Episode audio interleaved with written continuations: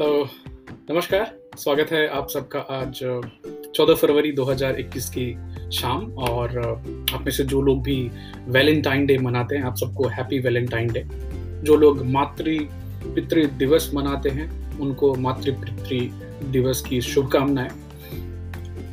एक चेक कर रहा था मैं कि ये जो वैलेंटाइन डे क्यों मनाई जाती है तो एक संत वैलेंटाइन थे, उनके नाम पे आज के दिन भोज हुआ करता था फीस्ट ऑफ़ सेंट वेलेंटाइन तीसरी सेंचुरी में रोमन संत थे। आज के दिन ही उनकी मृत्यु हुई थी।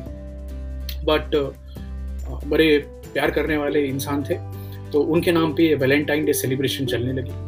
अलग अलग देशों में इसका अलग अलग है। जैसे विकास जी स्वागत है आपका।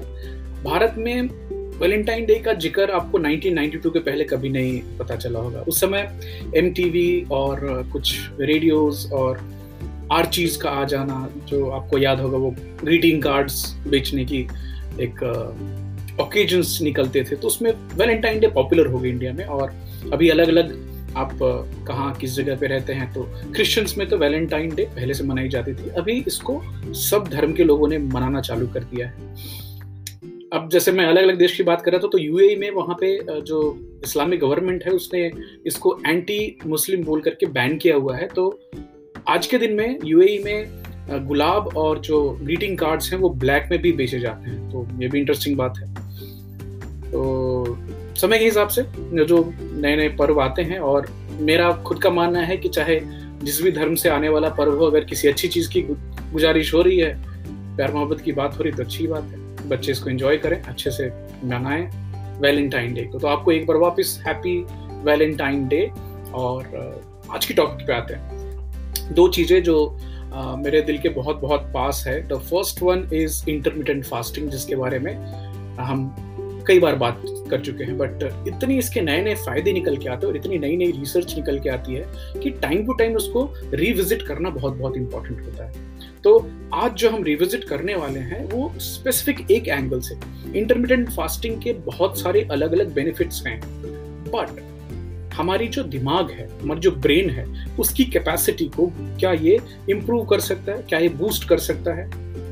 आज उसके ऊपर में खासकर हम बात करेंगे। और दो बड़े इंपॉर्टेंट इंसान हैं, एक डॉक्टर मार्क मैटसन है पीएचडी हैं जॉन हॉपकिंस मेडिसिन में न्यूरोलॉजिस्ट हैं और उन्होंने अपना पूरा जीवन इंटरमीडियंट फास्टिंग को रिसर्च करने में और उसकी जो ब्रेन पे और हमारे ओवरऑल हेल्थ पे जो पॉजिटिव इफ़ेक्ट होते हैं, उसके ऊपर बहुत सारा रिसर्च किया है। तो उनकी रिसर्च और उनकी आर्टिकल और उनकी किताब से कुछ चीज़ें मैं आपको आज शेयर करना चाहूँगा, बताना चाहूँगा।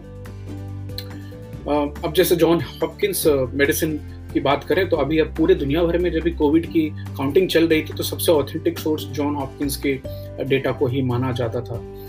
वर्ल्ड के टॉप एक्सपर्ट हैं, वापस बताना चाहूँगा डॉक्टर मार्क मैटसन साहब, और वो health benefit of intermittent fasting brain और बॉडी इसके ऊपर में काम करते रहे बहुत सालों से। उनकी एक बड़ी इंटरेस्टिंग स्टेटमेंट है, वो बड़े वज़न के साथ बोलते हैं कि अगर इंटरमीडियंट फास्टिंग और एक्सरसाइज डायबिटीज़ को और मोटापे को पूरी तरह से खत्म कर सकते हैं रिवर्स कर सकते हैं आप। अगर इंसान अपने जीवन में खाने के पैटर्न को चेंज करे और एक्सरसाइज का प्रोग्राम इंक्लूड करे तो। बोलना किसका है? Doctor Mark Mattson neurologist John Hopkins medicine doctor Mark बताते हैं कि एक एवरेज जो इंसान है, मैं, आप, हमारी जो लिवर है, वो 700 कैलोरी के हिसाब से ग्लूकोज इकट्ठा करके रखती है, जमा करके रखती है in the form of glycogen तो मान लीजिए आपने फास्टिंग की 12 घंटे 14 घंटे की फास्टिंग की 10-12 घंटे में, तब तक आपके शरीर से 10-12 घंटे की फास्टिंग में वो 700 कैलोरी जो है, वो ग्लूकोज खर्च हो जाती है। उसके बाद क्या होगा? ग्लूकोज लिवर से खत्म हो गया, जो ग्लाइकोजन स्टोरेज थी, वो खत्म हो गई, उसके बाद फैट का जलना चालू होगा। तो फैटी एसिड्स रिलीज़ होना चालू होंगे, जो कि बाद में कन्वर्ट होंगे कीटोन्स में। अभी यहाँ इंटरेस्टिंग है, ध्यान दीजिएगा। लेकिन, अब आप रात को खाना खाया आपने और फिर सुबह में उठे और 12 घंटे होने के पहले आपने वापस ब्रेकफास्ट दबा लिया तो मतलब आपकी जो ग्लूकोज की जो कमी हुई थी, आपने उसको वापस दे दिया। अब होगा ये कि फिर फैट को जलने का फैटी एसिड्स को एक्टिवेट होने का ये जो मैकेनिज्म ट्रिगर हो, उसका मौका ही नहीं मिला। तो अक्सर मैं बोलता हूँ ना कि अगर आपकी बाइक है और मान लीजिए उसको रिज़र्व में जाएँगे तो रिज़र्व यहाँ फैट है। ग्लूकोज रेगुलर पेट्रोल है। तो हमारी बॉडी कभी रिज़र्व में जाती ही नहीं, क्योंकि हम टाइम टू टाइम फ्रीक्वेंटली खाते रहते हैं और हमारी बॉडी में कभी कीटोन्स के लेवल ऊपर नहीं जा पाते। अब ये भी एक डिस्टर्बिंग सी बात है। पापा, स्वागत है आपका।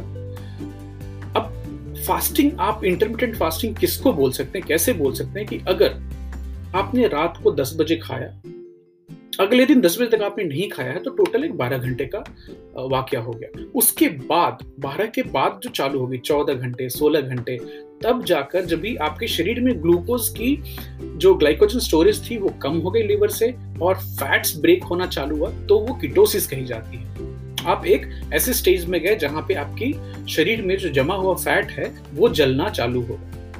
अभी जैसे डॉक्टर मार्क मैटसन की बात, जो कि जॉन हॉपकिंस मेडिसिन में न्यूरोलॉजिस्ट हैं और जिन्होंने अपनी पूरी ज़िंदगी इस इंटरमीडियंट फास्टिंग और ब्रेन हेल्थ के ऊपर में लगाई है तो वो कभी ब्रेकफास्ट नहीं करते हैं। और उनका जो वर्कआउट का शेड्यूल होता है, वो दोपहर में करते हैं।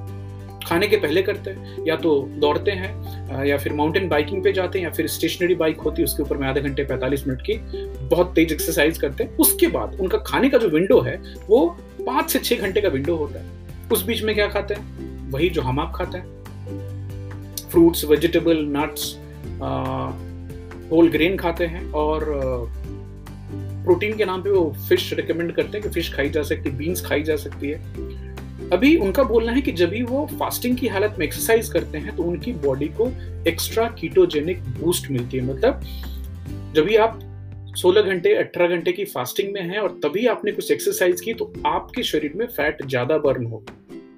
आप बोलेंगे, इससे तो कमज़ोरी भी हो सकती है। नहीं, दो चीज़ों की बात करना चाहेंगे।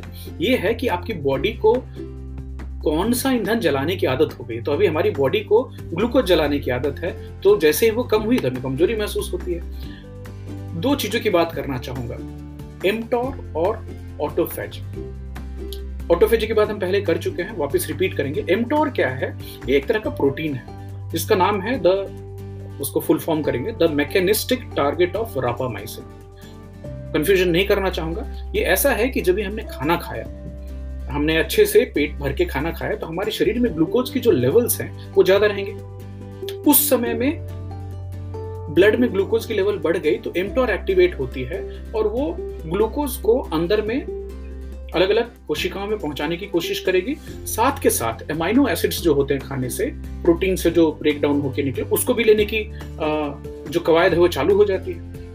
इससे क्या होगा कि प्रोटीन की जो सिंथेसिस है, हमारी जो सेल्स हैं, वो नया प्रोटीन बनाना चालू करेंगे। तो इसको बोलते हैं एक ग्रोथ स्टेट वापस रिपीट करूँगा। आपने जैसे खाना खाया, आपकी बॉडी में ग्लूकोज के लेवल्स बढ़े हुए हैं। नॉर्मल से ज़्यादा, उस समय में एमटोर एक्टिवेट होगी। आपके शरीर में ग्लूकोज को जमा करने की कोशिश करेगी, साथ के साथ एमाइनो एसिड्स को भी जमा करेगी और आपकी जो कोशिकाएँ हैं, तभी नए नए प्रोटीन बनाएगी और आपके शरीर में ग्रोथ होगी। हालाँकि, अभी जैसे हम कल बात कर रहे थे कि किसी भी एक रिएक्शन में कुछ गार्बेज भी निकलता है। आप घर में ही कचरा किचन में खाना बनाते हैं तो उसमें कचरा तो निकलता है हर दिन का।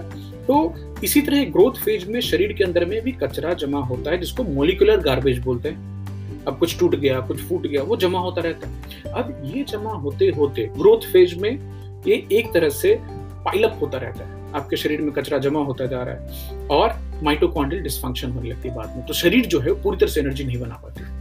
अभी बहुत ही इंटरेस्टिंग सी बात है। ये जो कचरा जमा हो गया बॉडी में ग्रोथ फ़ेज़ के दौरान में, वो हटता कभी है? वो हटता तब है जब आपकी शरीर ऑटोफेजी करती है। ऑटोफेजी क्या है? खुद से अपने अंदर की सफ़ाई करना सेल की गार्बेज डिस्पोजल जैसे हमारी बिल्डिंग के बाहर में हर दिन एक म्यूनिसपैलिटी की गाड़ी आती है जो कि हमारी बिल्डिंग से जमा हुए कचरे को इकट्ठा करके लेके जाती है तो वो ऑटोफेजी का काम हो। गया अब हमारे, आपके शरीर में आप जब फास्टिंग कर रहे होते हैं, आप जब एक्सरसाइज कर रहे होते हैं तभी ये एमटोर को रोक देता है। तो एमटोर रुक गया मतलब क्या हो गया कि आपकी शरीर ग्रोथ स्टेज में नहीं है, ना ग्लूकोज लिया जा रहा है, ना प्रोटीन सिंथेसिस की जा रही है।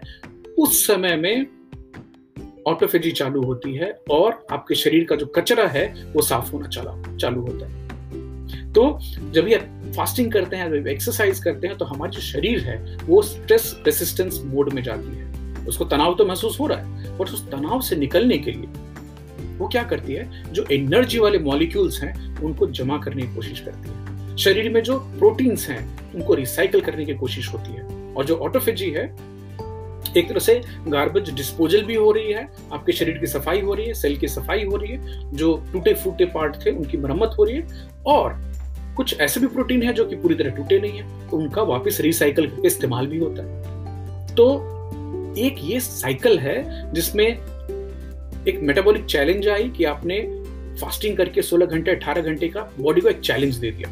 अब इस चैलेंज के बाद फिर आपने क्या की? खाना खाया आपने रिकवरी की, फिर वापिस चैलेंज किया, फिर रिकवरी की। तो एक जो साइकिल है फास्टिंग करना एक्सरसाइज करना, खाना, फिर रेस्ट करना, फिर सोना, ये पैटर्न अगर कंटिन्यू रहे तो आप चाहे 40 के हों 50 के हों 60 के हों, आप अपनी एक ऑप्टिमम हेल्थ को मेंटेन कर सकते हैं। खाना क्या है? अब जैसे फ्रूट हैं वेजिटेबल्स हैं, चाय है कॉफ़ी है, जो प्लांट सोर्सेज जो भी हमारे आपके स्वास्थ्य के लिए अच्छे माने जाते हैं फ्रूट में वेजिटेबल में, चाय कॉफ़ी या प्लांट्स में, उन सब में कुछ ना कुछ एक नॉक्शियस केमिकल होता है। नॉक्शियस क्या बोलूँ उसको हानिकारक। आप बोलेंगे, ये कैसे? अब बड़ी इंटरेस्टिंग सी बात है ये। जैसे भी कॉफ़ी बहुत पसंद है लोगों को। अब कॉफ़ी की बात करें तो कॉफ़ी की जो मेन इंग्रेडिएंट है कैफीन वो बड़ी ही नेचुरल स्टेट में अगर बहुत ही करवी होती है। अगर आपके और मेरे जीप पे एक बूंद भी कैफीन डाली जाए तो हम वो थूक देंगे। इतनी कड़वी होती है। तो एक बात याद कीजिएगा, ये जो कैफीन है, जो कि चाय में होती है कॉफ़ी में होती है, बाकी बीन्स में पाई जाती है, ये एक नेचुरल पेस्टिसाइड है जो कि प्रकृति ने बनाया। अभी हम इसकी बात क्यों कर रहे हैं? ध्यान दीजिएगा इसको। आपने कभी नहीं देखा होगा कि कॉफ़ी बीन्स में चींटी लगे या फिर चाय की पत्ती में चींटी कभी नहीं लगती। क्यों? उसमें कैफीन है जो कि एक पेस्टिसाइड का काम करती है नॉक्सिस है थोड़ा सा नुकसान देती है। उसी तरह से निकोटीन भी तो दो चीज़ें।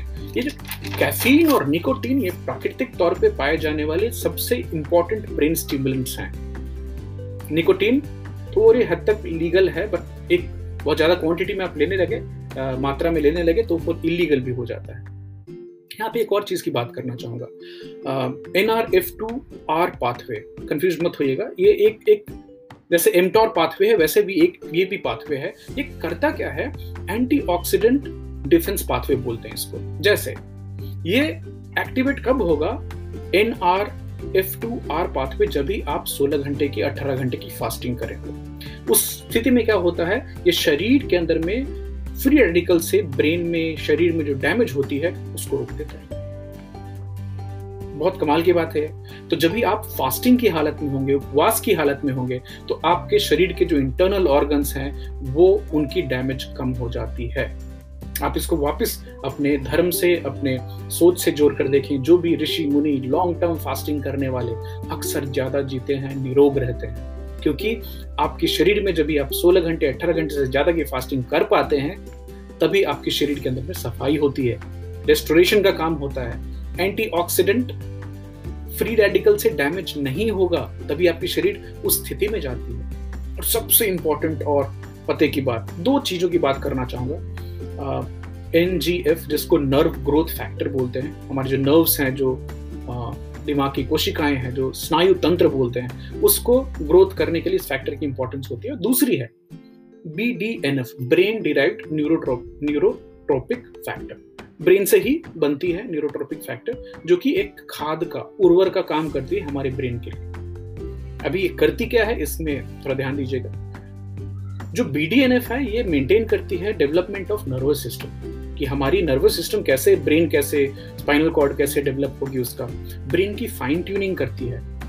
ग्रोथ जो एक साइनेप्स दूसरे साइनेप्स से जुड़ेगा, जो तंत्रिकाएँ जुड़ती हैं, उसमें मदद करती है ये यहाँ तक कि साइंटिस्ट ने देखा कि चूहों में अगर आप एनजीएफ और बीडीएनएफ बनाने वाले जीन्स को हटा दें, मैं वापस रिपीट करूँगा, अगर चूहों में एनडीएफ एनजीएफ और बीडीएनएफ बनने वाली जीन्स को हटा दिया जाए तो चूहे डेवलपमेंट की स्टेज में ही मर जाते हैं। मतलब ये बहुत बहुत क्रिटिकल है। एनजीएफ और बीडीएनएफ दोनों हमारे ब्रेन के लिए, हमारे ओवरऑल ब्रेन पावर के लिए बहुत बहुत क्रिटिकल है। करता क्या है ये? जो बीडीएनएफ है, ये ग्रोथ और सर्वाइवल ऑफ़ जो न्यूरॉन्स होती है, हमारे जो न्यूरॉन्स हैं, उनका बढ़ना और उनका जीवन ज़्यादा दिन तक चालू रहे, उसके लिए इंपॉर्टेंट है। इससे होता क्या है? इससे आपकी लर्निंग और मेमोरी इंप्रूव होती है। तो जो भी लोग दिमाग से रिलेटेड काम करते हो चाहेंगे कि आपका दिमाग ज़्यादा दिन तक अच्छे से एक्टिवली चलता रहे तो आप वापस इस बात को ख्याल रखिए कि लगातार खाते रहना, हमेशा टाइम टू टाइम खाते रहना अच्छी बात नहीं है। इंटरमीडियंट फास्टिंग के बेनिफिट्स आपको बीडीएनएफ का सेक्रेशन आपके ब्रेन में बढ़ेगा, आप ज़्यादा अच्छी तरह से सोच पाएँगे, आपकी मेमोरी इंप्रूव होगी। बीडीएनएफएस के अलावा करता क्या है दूसरा? जो हमारे नर्व सेल्स हैं, उनको अलग अलग तरह के स्ट्रेस से बचाता है, जैसे ऑक्सीडेटिव स्ट्रेस जो हम अभी बात कर रहे थे कि जब भी आप फास्टिंग के स्टेज में जाएँगे तो N R F two R pathway activate होती है और वो फ्री रेडिकल से हमारे जो अलग अलग ब्रेन और साथ में अलग अलग जो ऑर्गन है, उनको बचाती है। मेटाबॉलिक स्ट्रेस से बचाती है बीडीएनएफ आपको। एक एक साइटोटॉक्सिक स्ट्रेस बोलते हैं। अब ये इसको कैसे समझाऊं आपको कि अनकंट्रोल्ड न्यूरल नेटवर्क एक्टिविटी दिमाग में ना शॉर्ट सर्किट चलते रहना लगातार ये बहुत ज़्यादा देखी जाती है जिन लोगों में मृगी की शिकायत होती है जिनको एपिलेप्सी होती है उनमें ये बहुत अनकंट्रोल देखी जाती है। हालाँकि ये अनकंट्रोल्ड कुछ हद तक ब्रेन एजिंग जहाँ जिन लोगों का दिमाग आ, कम हो रहा है जैसे जैसे हम एज करते हैं तो हमारी ब्रेन है वो श्रिंक होती है छोटी होती जाती है। और अल्जाइमर जिनमें होते हैं यादाश्त जाने की जो बात देखी, उनमें भी ये एक साइटोटॉक्सिक स्ट्रेस देखी गई है। बीडीएनएफ अगर रहेगी आपके ब्रेन में एडिक्वेट अमाउंट में तो आप में ये एक साइटोटॉक्सिक स्ट्रेस नहीं देखी जाती है। तो जब भी आप एक्सरसाइज करते हैं, जब भी आप फास्टिंग करते हैं, तभी आपके BDNF brain derive neurotrophic factor का प्रोडक्शन जो है, वो बढ़ जाता है। तो एक और चीज़ जो कि ओवरऑल हेल्थ से आप जोड़ कर देखना चाहें तो दो चीज़ें आपको अक्सर बहुत ही प्रोडोमिनेटली मिलेंगी। एक तो ओबेसिटी है जो मोटापा है, वो चाहे 20 के हो, इनफैक्ट बच्चों में भी मोटापा आप देखेंगे, उसके पीछे कई सारे कारण हैं। कार्बोहाइड्रेट ज़्यादा खाना, चीनी बहुत ज़्यादा घुस गई हमारे वेजिटेबल ऑयल्स घुस गए हैं प्लस जो इन्वायरमेंटल टॉक्सिन्स हैं, वो भी एक बहुत हद तक जिम्मेदार हैं हमारी, हमारे गट की माइक्रोबायोम कैसी है, हमारे शरीर के अंदर में किस तरह की बैक्टीरियाज हैं, इन सब फैक्टर से जुड़कर मोटापा और डायबिटीज़ को भी देखा जाता है। हालाँकि, जो ओबेसिटी है, मोटापा है और जो डायबिटीज़ है, ये दिल के लिए खराब है, ये तो आप सबको पता है। लेकिन डायबिटीज़ और मोटापा ओबेसिटी ये हमारे ब्रेन के लिए भी खराब है। और जैसे जैसे आप एज बढ़ेगी आपको आपको इन दोनों का नुकसान ज़्यादा दिखने को मिलेगा। तो जब भी आप और हम इंटरमीडियंट फास्टिंग करते हैं, तभी हमारे अंदर ये कैपेसिटी आती है। और ये प्रूवन है। ये नहीं कि ऐसा हो सकता है, ऐसा होता है। जो लोग चाहे डायबिटिक हो, चाहे मोटे हो, जिनको ज़रूरत से ज़्यादा वज़न है शरीर पे, वो इंटरमीडियंट फास्टिंग करें और एक्सरसाइज को अपने डे टू डे लाइफ में लेके आए। तो ना केवल अपनी ओबेसिटी को कम कर सकते हैं, बल्कि डायबिटीज़ को भी खत्म कर सकते हैं। मैं वापस रिपीट कर रहा हूँ, खत्म कर सकते हैं। तो एक और इंटरेस्टिंग चीज़ बताना चाहूँगा। जो डायबिटिक होते हैं, जो मोटे होते हैं, जिनमें ओबेसिटी देखी जाती है, उनमें अक्सर बीडनेफ के लेवल कम होते हैं। वापस रिपीट करूँगा। डायबिटिक लोगों में और जो मोटे लोग होते हैं, उनमें ब्रेन डिराइव्ड न्यूरोट्रॉपिक फैक्टर कम होते हैं।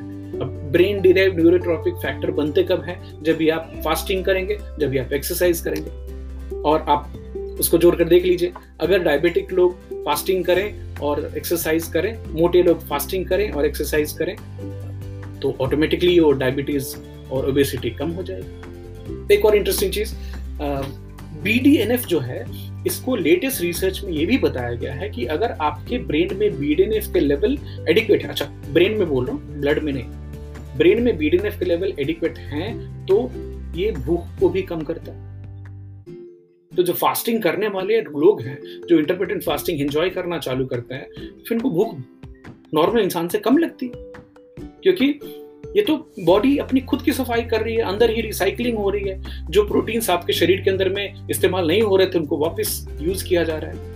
तो ऑटोफेजी का सिद्धांत जिसके लिए 2016 में एक जापानीज साइंटिस्ट को नोबेल प्राइज मिला था। एक और इंटरेस्टिंग चीज़ बताना चाहूँगा कि बहुत सारे जो एंटी डिप्रेसेंट दवाइयाँ जो मार्केट में मिलती हैं, जिनको डॉक्टर्स प्रिस्क्राइब करते हैं वो भी इनहेरेंटली आपके शरीर में जाकर ब्रेन डिराइव न्यूरोट्रॉपिक फैक्टर्स की बीडीएनएफ की मात्रा जो है उसको बढ़ाते तो बीडीएनएफ जो है ब्रेन डिराइव्ड न्यूरोट्रॉपिक फैक्टर ये एक हमारे शरीर के अंदर बनने वाला इंडोजेनस एंटी डिप्रेसेंट है। तो आप डिप्रेशन के शिकार हैं, आपको मूड लो लग रहा है, आप में ओबेसिटी है, आप में डायबिटीज़ है, आप इंटरमीडियंट फास्टिंग की शुरुआत करें। कैसे करना है, थोड़ी बात करते हैं उसके बारे में। आप एक्सरसाइज की शुरुआत करें और जैसे जैसे बीडीएनएफ के लेवल आपके बॉडी में सही होंगे ऑटोमेटिकली आपकी डिप्रेशन दूर जाती रहेगी, साथ के साथ आपकी भूख कम होगी और जो ब्रेन रिलेटेड जो बेनिफिट्स मैंने बताए, वो तो हैं ही साथ के साथ। तो एक्सरसाइज जो है, वो एक बहुत ही पोटेंट एंटी डिप्रेसेंट माना जाता है।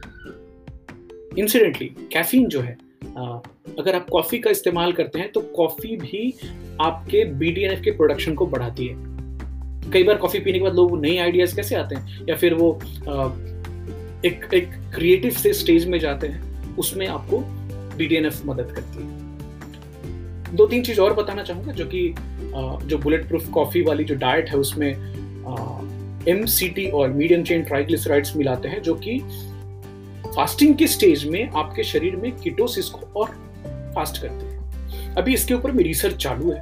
हालाँकि इंडियन सभ्यता में हमारे यहाँ अब हम एमसीटी ऑयल के सबसे क्लोजेस्ट क्या है? Coconut oil virgin coconut oil तो ब्लैक कॉफ़ी में बिना शक्कर के अगर वो मिलाकर फास्टिंग के स्टेज में सुबह में लिया जाए, आपको लंच तक कुछ खाने की ज़रूरत नहीं होगी, ना ही एनर्जी की डिप्रेशन महसूस होगी आपके अंदर। क्योंकि एक तो आप फास्टिंग कर रहे हैं, उस समय में आपकी बॉडी में directly because of the MCT oil जो कि कोकोनट में है, आपकी ब्रेन को कीटोन्स मिल रहे हैं, जो कि ब्रेन का प्रेफर्ड सोर्स ऑफ़ ग्लूकोज के बाद फ्यूल है। और दूसरा, आपकी फास्टिंग की वजह से ब्रेन डिराइव न्यूरोट्रॉपिक फैक्टर आपके ब्रेन में रिलीज़ हो रहा है, जो कि आपको कौन से बेनिफिट दे रहा है? आपके ऑक्सीडेटिव स्ट्रेस कम हो रही है, आपकी बॉडी में मेटाबॉलिक स्ट्रेस कम हो रही है, और साथ के साथ। जो मेंटेनेंस है नर्व फाइबर्स का fine tuning of the brain growth synapses के नया करना, जैसे आप न्यूरोप्लास्टिसिटी की जो बात होती है ना कि पहले ये सोचा जाता था कि ब्रेन जो एक बार मिल गया, वो उसमें कुछ चेंज नहीं, अभी अभी बताया जाता है कि ये बीडीएनएफ जो है, वो न्यूरोप्लास्टिसिटी में भी मदद करता है नए नए सिनेप्सिस बनाने में यादाश्त मेमोरी लर्निंग इनमें इंप्रूवमेंट लाने में। तो अभी आप में से कई लोग हैं जिन्हों जिन्होंने मेरी बात सुन के और अब खुद भी रिसर्च करके इंटरमीडियंट फास्टिंग को अपने जीवन में लेके आया है। बट जो स्टार्ट करना चाहते हैं, एक बार सीधे 16 घंटे, अठारह घंटे ट्राई करने की कोशिश ना करें। अगर आप रात को आठ बजे, नौ बजे खाते हैं और अगले दिन सुबह में आपका सात, आठ बजे ब्रेकफास्ट होता है, उसको थोड़ा बढ़ाने की कोशिश करें, एक घंटा, दो घंटा। और एक समय वो भी आएगा कि जब भी आपको ब्रेकफास्ट की बिल्कुल ज़रूरत नहीं रहेगी, क्योंकि वापस रिपीट करना चाहूँगा कि मैं, आप हम जो बने हैं, हम लॉन्ग टर्म फास्टिंग करने वाले एनिमल्स थे, शिकार करते थे, कभी खाना मिला, नहीं मिला तो लॉन्ग टर्म फास्टिंग छोटे पीरियड में खाना। अभी उल्टा हो गया है एंड साथ के साथ तीन चार चीज़ जो हमारे जीवन में घुस गई हैं बुरी तरह से कार्बोहाइड्रेट्स बहुत घुस गए। वो भी कौन से? होल ग्रेन की बात बुरी नहीं है किनवा खाएँ आप मोटे चावल खाएँ लेकिन जो सफ़ेद सफ़ेद हो गया, वो मैदा खाना वाइट राइस खाना high content high starch content वाला, मीठा वाला गेहूँ खाना प्लस ऊपर से चीनी बहुत ज़्यादा घुस जाना हमारे खाने में, और वेजिटेबल ऑयल्स ने आके और भी चौपट किया है। तो इंसिडेंटली हमारे जो प्यारे सौरभ गांगुली दादा हैं, उनको दो हार्ट अटैक आए पिछले महीने में, और वो एक बहुत ही पॉपुलर तेल ब्रांड का प्रचार करते हैं, जिसमें ये भी प्रचार किया जाता था कि इस तेल का इस्तेमाल करने से आपकी हार्ट हेल्थ अच्छी होती है। तो ये तो किरकिरी हो गई कि जो ब्रांड एम्बेसडर है, उसी को दो बार हार्ट अटैक आ गया। तो उन्होंने आज पेपर में आधा पेज का निकाला है कि हार्ट हेल्दी रखने के लिए क्या क्या करना चाहिए। तो मैंने उसमें एक ट्वीट करके उनको बोला कि आप शायद इसमें काश एक लास्ट में ऐड कर देते कि किसी भी तरह का इंडस्ट्रियल वेजिटेबल ऑयल खाना बंद करें। आपको खाना घी खाएँ, खुद से कोल्ड प्रेस सरसों का तेल निकलवा सकते हैं कोकोनट ऑयल इस्तेमाल कर सकते हैं। लेकिन इंडस्ट्री में बना हुआ केमिकली रिफाइंड जिसमें हेक्सेन यूज़ होता है, जिसमें 20-25 तरह के फिल्ट्रेशन मैकेनिज्म करके अंत में कुछ नहीं बचता, उसमें तो ऊपर से थोड़े विटामिन मिलाए जाते हैं। उसकी, उसको लेने की, उसको खाने की कोई ज़रूरत नहीं। तो ये जो इन्फ्लेमेटरी डाइट हो गई हमारी, सूजन पैदा करने वाली, न केवल हमारे शरीर में सूजन पैदा करती है बल्कि हमारे ब्रेन में भी सूजन पैदा करती है। तो the advent of vegetable oil और ये चीनी का बहुत ज़्यादा इस्तेमाल होना, इन सब चीज़ों ने मिल करके हमारी जो ओवरऑल ब्रेन हेल्थ है, उसको बहुत इफ़ेक्ट किया है। आपके पास कंट्रोल है क्या? बिल्कुल है। एक तो खाने में इन तीन चीज़ों की कमी करने की कोशिश कीजिए। वेजिटेबल ऑयल्स चीनी और जो बहुत ही रिफाइंड फ़ूड होता है जो पैकेट से निकल के खाना खाते हैं, उसको कम करने की कोशिश करनी है। और फ्री की सलाह, जिसमें कुछ करना नहीं है, क्या करना है? ब्रेकफास्ट अवॉइड करना है लंच तक कुछ ना खाएँ, उस बीच में ब्लैक कॉफ़ी पिए। कोकोनट ऑयल डाल करके, और जो ब्रेन बूस्टिंग पावर है बी डी एन एफ़ के ब्रेन डिराइव्ड न्यूरोट्रॉपिक फैक्टर उसको किक इन होने दें। और इस जर्नी में मैं आपके साथ रहूँगा। अगर आप किसी तरह की दवाई ले रहे हो, किसी बीमारी के लिए डॉक्टर के संपर्क में हो तो एक बार ज़रूर उनसे बात करके अपने जीवन में परिवर्तन लाइए। और भी आपके कुछ सवाल हैं, आप कुछ और जानना चाहते हैं तो मुझे पिंग कीजिए। मैं खुश होऊँगा आपको बताने में, क्योंकि पिछले दो साल से इंटरमीडियंट फास्टिंग वाला चल रहा है। अभी मुझे सोनी को ब्रेकफास्ट की ज़रूरत नहीं होती है, और टचवुड सब कुछ अच्छा है तो आगे भी अच्छा रहेगा। आपके सवाल आने दीजिए, और आपके जो मित्र हैं, आपके जो फैमिली वाले हैं, जो इसको वापस देखना चाहें, उसको यूट्यूब पे भी देख सकते हैं। आप इसको अलग अलग पॉडकास्ट मीडियम पे सुन सकते हैं, चाहे वो गूगल पॉडकास्ट हो, गाना हो स्पॉटिफाई हो जियो सावन हो। आपका प्यार ऐसे ही आने दीजिए और मैं नई नई टॉपिक्स लेके आपके पास वापस आऊँगा। तो अगर आप अपनी ब्रेन पावर को बूस्ट करना चाहते हैं नई नई चीज़ जल्दी सीखना चाहते हैं, अपने जीवन में और ज़्यादा क्रिएटिविटी चाहते हैं एनर्जी चाहते हैं तो खाना कम करें इंटरमीडियंट फास्टिंग को अपने जीवन शैली में लेकर आए एक्सरसाइज को अपने अपने जीवन शैली में लेकर आए। आपको, आप सबको हेल्थ अच्छे हेल्थ और आगे के खुशहाल समय की शुभकामनाओं के साथ आज आपसे यही विदा लेते हैं और नेक्स्ट वीकेंड को फिर एक नई टॉपिक के साथ वापस मुलाकात होगी। तब तक के लिए धन्यवाद। बाय